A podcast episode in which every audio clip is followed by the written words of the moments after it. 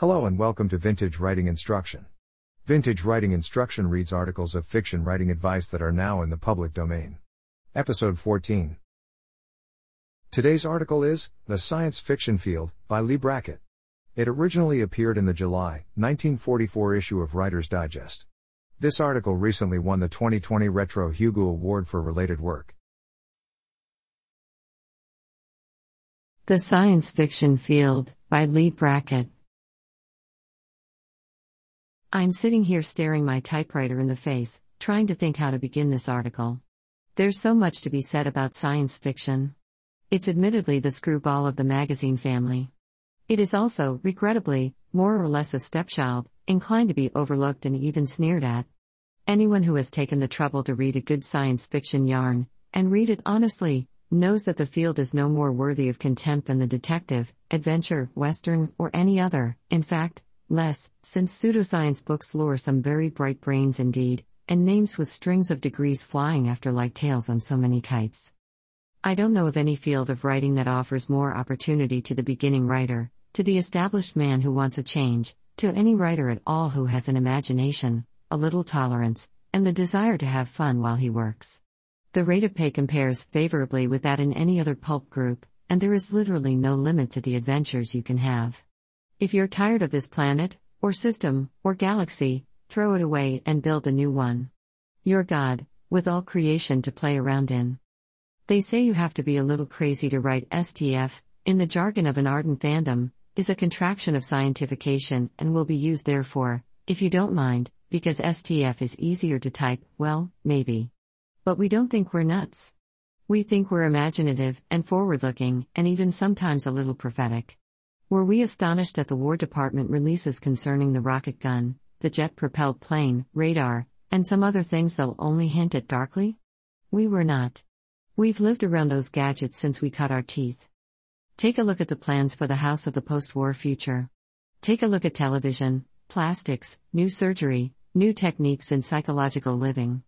All of them have been forecast, used, and reused in the pages of the STF magazines. The brass hats already are swiping our terminology. Maybe you're one of those people who will say, oh, sure, they make a few good guesses and all that, but it's still kid stuff. Nothing but a bunch of funny looking monsters chasing around, or a Rube Goldberg machine that integrates Frau Demers out of the palafrenesis. Who wants that junk? An adult mind has to have something real to work on. Alright? Have you read the stories of Heinlein, de Camp, Hubbard, Leiber? The social histories of the future as they might well be written, with not one monster included. Have you read the exquisite otherworld adventures of C.L. Moore, Kuttner's psychological masterpieces, the emotional contemporary yarn like Bradbury's King of the Grey Spaces? All of them as intelligent, as finely written, as searching, and a darn sight more thought provoking than most of what you read in the top slicks. Some of the greatest writers haven't been above writing STF. H. G. Wells, Conan Doyle, even Prime Minister Winston Churchill, so you needn't feel too snooty about it. The only measure of a man's pride in his work is the excellence of it, and the only time anyone needs to be ashamed of writing science fiction is when he writes it badly. I'm not saying that there isn't childish stuff written and published. There is in every field of writing you can name. But too many people judge us all by the poorer comic strips. Why should we be apologetic when we say we write for the fantasy field? We have Williamson. We have Hamilton. We have Wellman. We had Abraham Merritt, rest his soul. Why should we apologize? God knows there are enough novels perpetrated by grade B morons. I will say, however, that there seems to be a special type of psychology that goes with writing STF. Not everybody can do it, which is why the field is such a wide open market for new talent. I can cite my own case, and in talking with other writers, I have discovered that it has been more or less the same with all of them. Childhood, by and large, is a long, built period of supervision, orders, taboos, and general pushing around by a variety of persons vested with authority and the power to enforce same. The inevitable result is that the child escapes mentally into a dream world where he is king and things are done to his liking. He is Robin Hood, he is Blackbeard, he is Tarzan. Some of these children, like myself, discover the most thrilling, the most tantalizing and fascinating realm of all, the kingdom of the imagination. We enjoy riding the plains with Zane Grey, but we would rather walk the dead sea bottoms of Mars under the little racing moons. We have found forests deeper and wilder than Sherwood, with giant trees lifting to a strange sun. We have furrowed seas more mystic than the Spanish Main. We have ridden the beasts of nightmare and peered into the canyons of the moon. We have bridled the hippogriff under Kosh Tre Balorn, and there is nowhere, nowhere we cannot go. As we grow older, we learn to our delight that many of these adventures we have had are possible. Someday men will be landing on other worlds than this, and much of this world is still secret and hidden. Our concepts of space and time and mass and relativity tell us that so much is possible, so many weird and incredible things going on constantly all around us. We are fascinated now with our minds as well as with our hearts and emotions. And it does something for us. We who live half our lives in other worlds are never upset by anything new. We've always known it was coming. Because we're used to thinking in terms of whole solar systems, even whole galaxies, the cautious proddings of the post war planners toward global thinking seem rather silly. We're not too much impressed by anything, and we have reams of literature, based on actual scientific data, exploring almost every social trend, so we can hazard a fairly good guess about where every shade of thought is going to end up if it gets a chance. I'll be willing to bet that not one reader or writer of STF was among those stampeded by the famous Orson Welles broadcast. We'd all have been stampeding in the other direction, to get first look at the marshies and then pump each other's hands delightedly while yelling, I told you so, there is life on Mars. The point I'm trying to make is this unless you have always read and loved fantasy, using the term in its broad sense, the chances are you simply haven't any taste for it, and unless you have, you had better give the field a wide bye. Perhaps in no other type of writing is it as important to believe implicitly in what you are doing. Detective stories, westerns, all other types of fiction use backgrounds readily recognizable to the reader. In STF, you build your own background out of the raw stuff of your creative mind, and unless you are so sure of it that you could draw a map, sketch a brief history, and outline the culture of the inhabitants, nobody else is going to be sure of it either. We like our worlds, and we get a kick out of doing this. If you don't, STF is not for you. And please, for God's sake, don't think you can write down to the market. Editors have enough trouble as it is. Having led you subtly to it, I shall now spring my second conclusion. I shall even put it in italics because I believe it so thoroughly and because it gave me my start as a professional, there is no field of writing so well adapted to the needs of the very young writer who has not yet seen much of this world. Beginners are forever being told to write about life in their own backyards. But most young people are bored as hell with life in their own backyards. They've lived too much of it themselves, and it's going to take time and perspective to get the taste out of their mouths. So they try writing about Budapest and Paris and the old manor at Trembling on the Brink, and collect endless rejection slips, and become very sad characters indeed. The weakness in this system, of course, is that a lot of people have been to Budapest and Paris and the old manor. They know how the people there act and talk, what the streets look like, and how the cooking smells at dusk. Furthermore, because the tyro doesn't know these things, the blood of life is not in his stories, and even people who haven't been farther away from home than the corner grocery know that they are hollow and without truth. Suppose, then, that this restless young writer decides to set one of his yarns on Mars. No one has been to Mars, at least not lately. No one can rise and scream, Kahara doesn't look like that. Or, that's not the way the caravans go, from bed to the wells of Tamboina. All the kid needs to do is read a few non technical books on what science knows or guesses about Mars, take what he wants, modify it to suit, and knock together his own personal Mars, on which he can do as he pleases and no kicks from anybody. Furthermore, because there is such a wide latitude of characters to choose from, the young writer is less apt to betray a lack of knowledge about people. The more he has, of course, the better, and this is the writer's chief purpose in life to learn about people. But he can afford to let his imagination run away with him in dealing with extraterrestrial beings, human, semi human, and monstrous. He will find that he loves these imaginary creatures with a peculiar and passionate devotion, because they are his own fears and hopes and desires speaking out with the voice he himself has given them. Let's say I want to write a story about India. The closest I ever came to India was Kipling and a lone Sikh with bow legs I pass occasionally in Pershing Square. It's obvious that in trying to handle the character of, say, a Pathan warrior, or perhaps a Hindu prince, I would fall flat on my face. Four years ago, when I sold my first yarn to Astounding Stories, I was doing just that with characters a lot closer to home than India. But I could take my readers into the hollow heart of a dark planet between Mercury and the Sun and introduce them to a flaming child born of the Sun itself, and make them believe it. I understood that creature.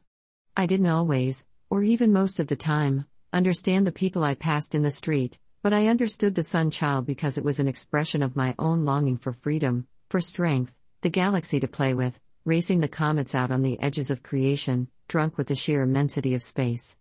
The fact that the Sun Child was imprisoned in a dark shell was, I suppose, symbolic of my own frustration.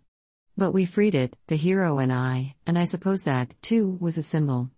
Anyway, I got personal pleasure out of the whole thing, as well as a very nice check. In this sense, writers of STF have an advantage over craftsmen in other fields. Frequently, sheer power of imagination translated into mood, atmosphere, and unusual, compelling extraterrestrials will carry a story otherwise undistinguished in plot and characterization. Perhaps you like STF and want to write it, but are scared off by that word science. You're no PhD, and aren't likely to be, and you are thrown into a panic of inferiority by casual references to discontinuous functions in a four dimensional spacetime grid. Well, brother, you would be surprised how many top notch STF writers don't know any more about it than you do. That same terror of ignorance held me off, too, although I was crazy to write the stuff, until a certain young man who was already big time material in the game confided in me that all the science he knew could be put into a quart bottle and still leave room for a fifth of scotch. Then I began to perceive that there's a trick to it. There are, to be sure, quite a few STF men who are brilliant, scientific minds, including professors of physics, engineers, etc. Their stories are impressively larded with advanced math and all the other super scientific gimmicks that leave us simple souls politely dazed and gaping. I often wish I were smart like that. But I'm not, and still I get by all right and have a lot of fun doing it. There are few editors who insist on heavy science, John W. Campbell Jr., of Astounding Stories being the notable example. But even Mr. Campbell will buy stories completely lacking in this regard, so long as they are well done and unusual. Also, many of his important novels are based on the human sciences, psychology, sociology, etc., which are comprehensible to any intelligent person who is interested in them. The beauty of the human sciences is that they're inexact, abounding in conflicting theories, and it's fairly hard to get tripped up, whereas, as I know to my sorrow, blundering around with chemistry is an invitation to disaster. To be sure, you must have some grounding in science. Impress this firmly in your mind you cannot contravene a known and accepted principle of science unless you have a logical explanation based on other known and accepted principles. You must take into account all the basic laws of gravity, magnetism, electricity, atomic structure, astronomy, velocity, and all the rest. This requires research, and there are many non technical books available. Inasmuch as you have to observe the same rules in any story to avoid, for instance, Clearing blunders in police procedure when doing detective stuff, this shouldn't cause any trouble. Also, it's interesting to know what goes on in the world about you. There's a wide range of material in STF, from the frankly juvenile and up. And the readers, barring a few heavy science fanatics, look for the same things you look for when you read entertainment, release an emotional punch, a stimulus to the imagination. If you can give them that, let the four dimensional spacetime grids go hang. Most of us fans skip that part anyhow, so we can get on with the story. Tilda. Let's take a look at the mechanics involved in putting STF on paper and collecting checks for same. If you're an old fan, you're probably painfully aware of all the cliches. If not, I advise you to read all the STF mags you can get hold of and learn what is overdone. The mad scientist plot is on its last legs, thank God. The dictator who wants to rule or destroy is getting frayed around the edges from overuse. And unless you have an especially fresh and brilliant idea for the threatened or accomplished destruction of Earth, let the poor old girl have a rest. Ed Hamilton has kicked her around enough already. Space pirates are old stuff, and there has to be something more than blazing ray guns and thundering rockets to pull them through. And the readers are tired of the yarn based on the superhero and the ravishing babe, who seldom has a valid excuse for being there anyhow, who get themselves all tangled up with bug eyed monsters on some planet, asteroid, or moon. This is the story replete with such dialogue as, My God, look there. And such description as, his square jaw set grimly as he aimed his proton gun squarely into the gaping jaws of the advancing monster. When I was trying to break into STF, the criticism was frequently made that my stories were just present day plots jazzed up with rayguns instead of automatics and rockets instead of planes. Your STF plot has to be part and parcel of its time and setting. It must be integrated so that that particular episode could not have occurred under any other circumstances of locale and social conditions. You see why you have to build solid backgrounds. For instance, my novel Shadow over Mars, which will appear soon in Startling Stories, is based on the struggle between various groups for the domination of Mars. There are the Pan Martians, fiercely resistant to any infiltration of Outlanders. There is the Terran Exploitations Company, ruthless and greedy, crushing Martian and Terran settler alike. There are the Unionists, Men of both races who want to use the best of both planets to bring life back to a dying world. And, inevitably, there are the little guys of both races who just want to be let alone, to live their own lives with decency and hope. This is a situation which has occurred in pioneer America and other places, I know. But the Martians, and the obstacles faced by the characters, are peculiar unto Mars and themselves, a valid part of their own matrix. Furthermore, the old piratical corporations here could only hope to dominate a small part of a continent. Only in the future, with interplanetary commerce and colonization, could a company possibly hope to control an entire world. It helps a great deal if you get a broad mental picture of what the world of the future is apt to be like, taking into consideration logical developments in television, transportation, and so on. Some writers even make detailed chronological charts. Decide what your own personal planets are going to look like, and stick to it. This saves inventing whole new sets of names, natives, and conditions with each story. You'll find in reading STF that authors use the same cities and localities over and over, developing various races with individual traits and customs. If you are a reader of Brackett, for instance, and if you are a devotee of the best in STF, you must, of course, be a reader of Brackett. If you aren't, you can quit reading this article right now. So there, you will find references to the Low Canals, the Jekra spaceport, the trade city of Kahara, the tribes of Shun and Kesh. On Venus, the trade city is Via. The Nahali with their scarlet eyes dance in the hot rains of the middle swamps, and pale giants with white hair done in intricate braids fight and laugh and sail their ships, sheathed in pearl shell, across the tideless sea. Mercury is a savage place of heat and mountain peaks that stretch up to space beyond the thin air, and the men who come from the Terran colonies of the Twilight Belt are as huge and darkly cruel as their native cliffs. All this makes for coherence in your stories, gives your readers something familiar to hang to, and it's always nice to go back and meet old friends. Let's drop into Madame Khan's on the Jekra Low Canal, and drink green tea in tall glasses, and watch the little dark women dance, with the tinkling bells in their ears. Ah me! Would that I could! Mr. Mathieu tells me to let you in on my formula, if any. Well, I've been trying to hook into other people's formulas these many, many moons, and so far I haven't been able to find one. They just look at me vaguely and say, Well, I think of a situation or a character or a setting that interests me, and then I get a guy in an awful mess, and, well, it just sort of builds from there. If you're a struggling newcomer, you've read all the books there are on the subject, and I'll bet you don't know much more than when you started. You read the directions intelligently and they go into your head, but they don't flow through your fingers to the typewriter keys. And until those cold mechanical arrangements of character, complication, obstacle, suspense, and so on are translated into warm and vital beings as unconsciously as you breathe, you have not mastered the formula. I'm sadly convinced the only way to bring about this miracle is to write endlessly, to read and study and soak yourself in the stuff of other people's talents, to be sure, but most of all, to write. And write. And write. There is a thing known as plot sense. It is, like all the other tools of this maddening trade, an intangible. It is something developed over a period of time, absorbed from motion pictures, books, stories. You're developing this when you feel satisfied with a certain story or feel unsatisfied with another. Most people just leave it there, but because you're a writer, you'll want to know why you are pleased or displeased. Plot sense is the nameless little geek that sits on your shoulder, peering, and tells you to develop character here, or emotional reaction there, or to speed up and boot the reader in the guts on page 9. It's the monitor that keeps you from getting lost in the maze of possible futures you conjure up with the first word of your story. Some writers never seem to get a firm grip on plot. W. R. Burnett, for instance, whom I admire immensely and who can't be beat for character and dialogue, commit sins of plotting such as ruin the quick brown fox. Burnett should worry, of course, but if he had a solid sense of plot, he would never have had his big fascinating menace killed offstage by a minor character, thereby leaving the book to fall like a punctured tire.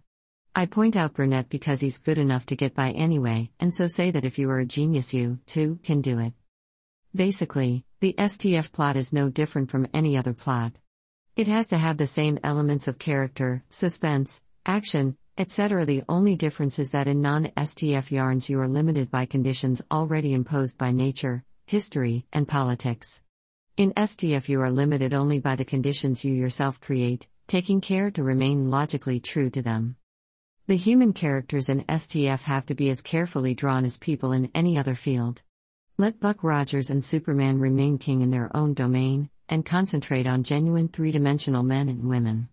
People in the year 3044 will love and hate and laugh and cry just as they were doing in 1944. Women will have babies, men will die for their beliefs. Their clothes, food, and entertainment will be as familiar to them as ours to us.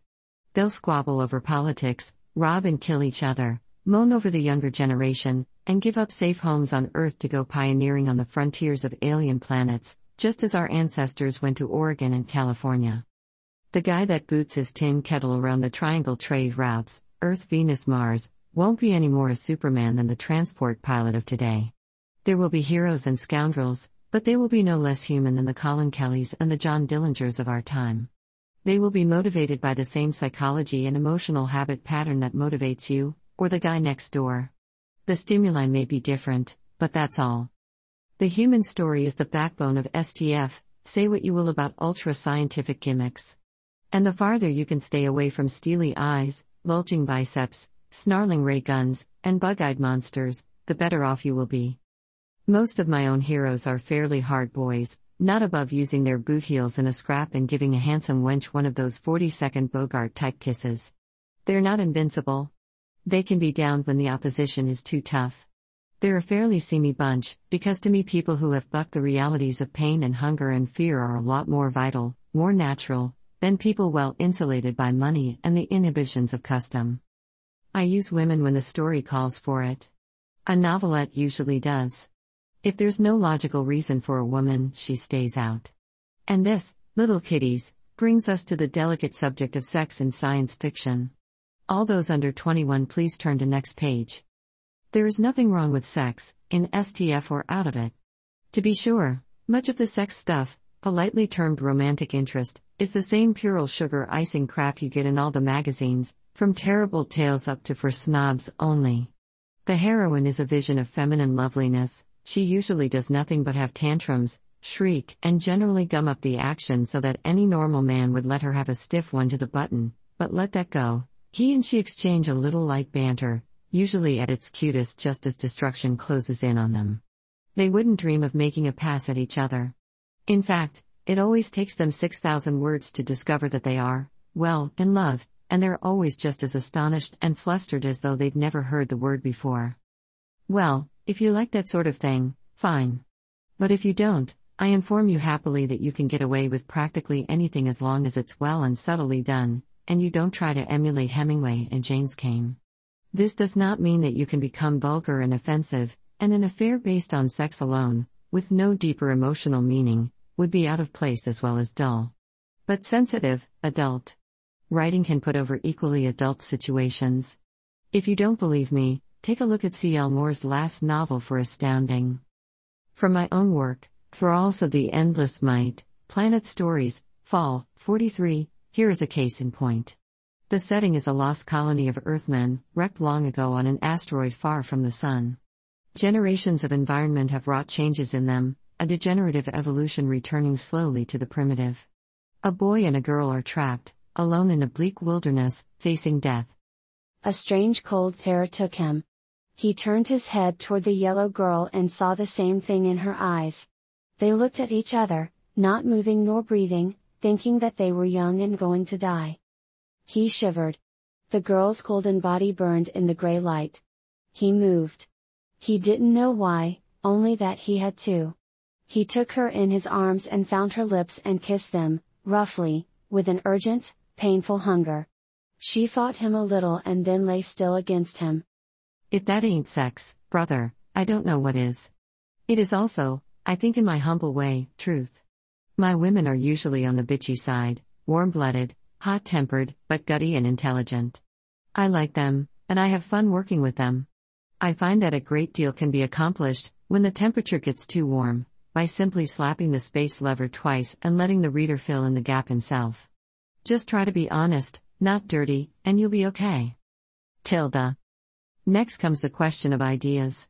People are always asking me how I think up these things, and I always give them the old saw about lobster and ice cream. But seriously, happenings in the news can be translated into the future. Put Rickenbacker's raft, for instance, in a Venusian ocean and, and see what happens. The stories of other writers, particularly the classics, are fertile sources, and that doesn't mean plagiarism. Nobody can copyright a mood or an emotion. The idea for one of my favorite yarns, Veil of Astellar, which will appear soon in Thrilling Wonder Stories, came from Lord Dunsany's tale, The Man with the Golden Earrings. Another of my favorites, The Halfling, which came out in Astonishing Stories, was inspired in part by the Maltese Falcon and the Circus of the Future background just naturally grew out of Ringling Brothers. The physical properties of the worlds you create often suggest plots. I used to get my hero crashed or abandoned on page one and let him stagger off into the caves of Mercury or some place to see what he could see. The result was that Julie, Julius Schwartz, my guardian angel, sometimes spelled agent, wrote plaintively to please quit sending him so many stories beginning with just one guy going somewhere. A story, he pointed out, should have characters, plural. So let that be a lesson to you, too. Nonetheless, I still get yens to explore my private planets. A recent sale to Planet Stories was the result of interest in the ancient cities long buried under the warm and hungry seas. Monsters, that is to say, creatures non human and evolved under different environmental conditions, are a necessary adjunct to STF, and not to be sneered at unless they are crudely done. I always try to give my queeps and Fraldemers at least a touch of beauty and sympathy. I believe in them. I know where they came from, and why, and how. I am not interested in dull masses of flesh equipped with an unlikely array of fangs, tentacles, claws, mandibles, and glaring eyeballs, usually four of them mounted on stalks. Some of these ETs, extraterrestrials, to you, are merely projections of our own dogs and horses and wildlife. Others are your most fragile, or fascinating, or terrifying characters. Be careful of your names when christening people and places beyond this earth.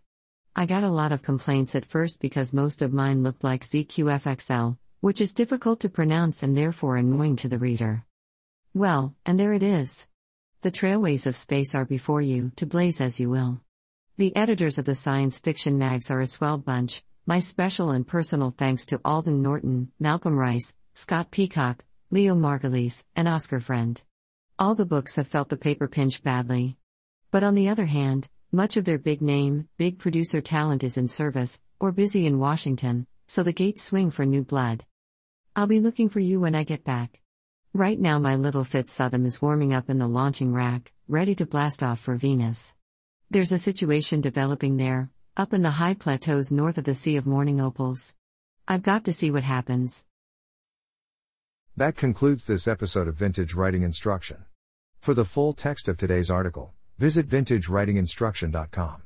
To financially support the podcast in an ongoing fashion, visit patreon.com slash vintagewriting.